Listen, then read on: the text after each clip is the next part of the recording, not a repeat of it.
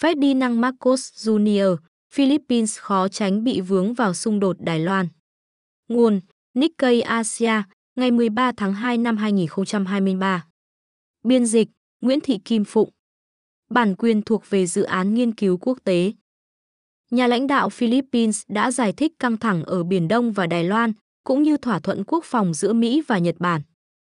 Chuyến thăm chính thức kéo dài 5 ngày của Tổng thống Philippines Ferdinand Marcos Jr. tới Tokyo đã mang lại những thỏa thuận kinh tế và quốc phòng mới với Nhật Bản, bao gồm 13 tỷ đô la đóng góp và cam kết đến từ ba tổ chức giấu tên nhằm hỗ trợ quỹ đầu tư quốc gia của ông.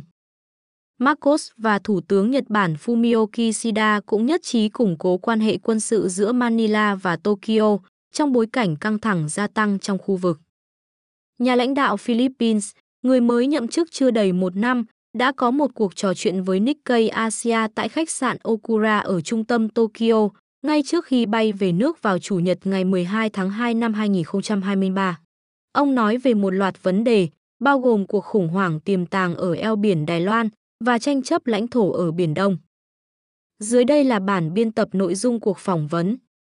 Nikkei, trong cuộc gặp song phương với Thủ tướng Kishida, ông đã đồng ý thúc đẩy quan hệ quốc phòng giữa Philippines và Nhật Bản. Ông dự định thực hiện điều đó như thế nào ở biển Tây Philippines, tức Biển Đông và Biển Hoa Đông.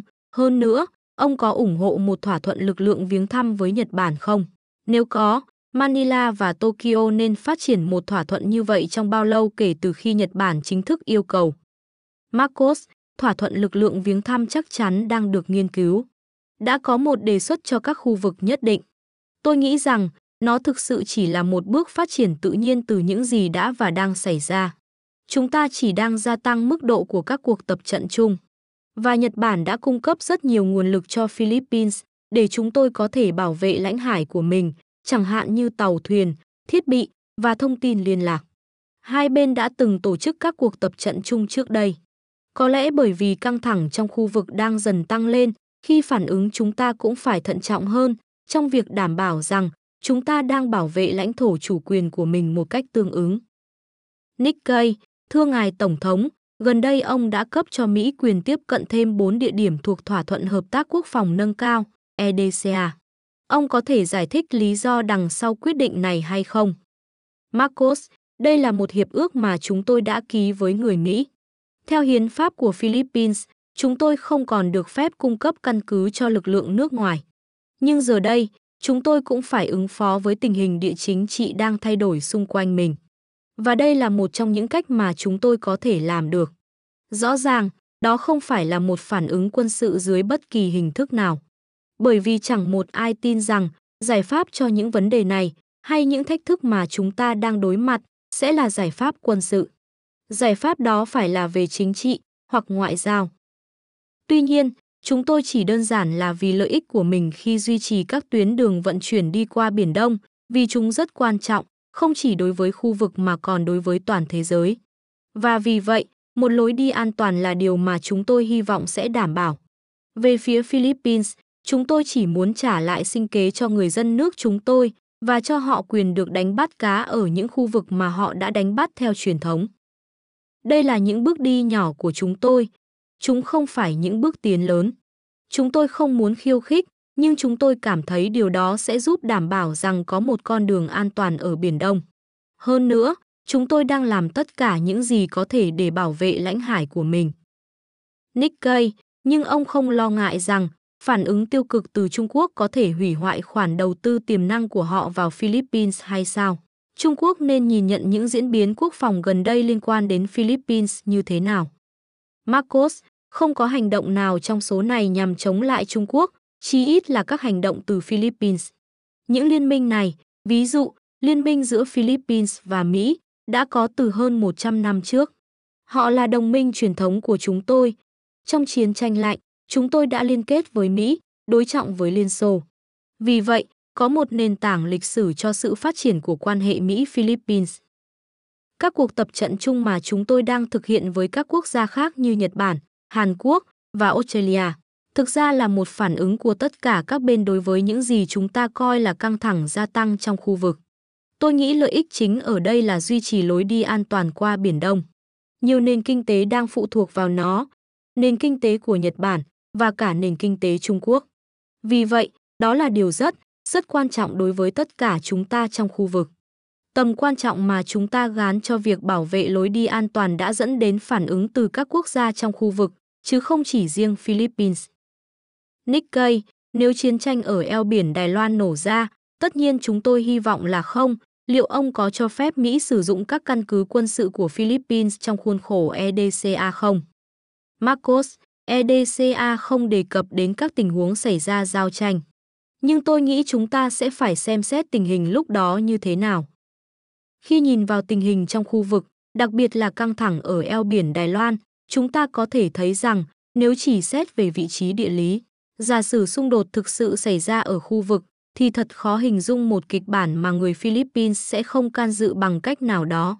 Không phải quân đội Philippines, nhưng chúng tôi sẽ bị kéo vào cuộc xung đột bởi bất cứ bên nào.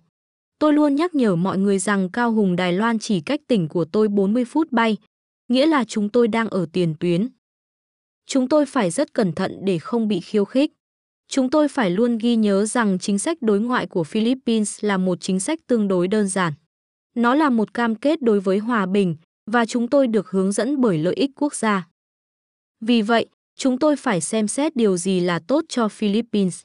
Và ý tưởng này cũng bắt nguồn từ ý tưởng về tính trung tâm của châu Á, theo đó đưa đến một quyết tâm chung của các nước trong khu vực, rằng chúng ta phải đảm bảo tương lai của khu vực sẽ được định đoạt bởi các nước trong khu vực, chứ không phải bởi một thế lực bên ngoài nào khác. Tôi nghĩ rằng, nếu chúng ta có thể bám sát vào điều đó, nó sẽ cho chúng ta biết những việc cần làm bây giờ.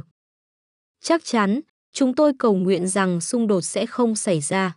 Khi Chủ tịch Hạ viện Mỹ Nancy Pelosi đến thăm Đài Bắc, chúng tôi ngay lập tức tự hỏi, phản ứng của chúng ta là gì, vì chúng tôi ở rất gần. Mối quan tâm trước mắt là chúng tôi có 150.000 công dân ở Đài Loan, làm thế nào để đưa họ về nước và về nước an toàn. Về mặt này, chúng tôi chắc chắn sẽ sử dụng bất kỳ thứ gì mình có để hoàn thành sứ mệnh. Còn về phản ứng quân sự, điều đó sẽ thực sự phụ thuộc vào việc tình hình đã đến mức nào. Tôi chân thành tin rằng không ai muốn tham chiến, không một ai, không một bên nào. Chúng ta đã liên tục khuyên giải và tư vấn cho tất cả các bên liên quan rằng hãy kiềm chế. Chúng ta phải tìm cách giải quyết những khác biệt, những vấn đề, những yêu sách mâu thuẫn này bằng con đường ngoại giao, thông qua một tiến trình chính trị hơn là quân sự. Nikkei chuyển sang các vấn đề kinh tế. Quan hệ kinh tế giữa Nhật Bản và Philippines đang rất mạnh mẽ, từ hỗ trợ phát triển chính thức đến đầu tư trực tiếp nước ngoài.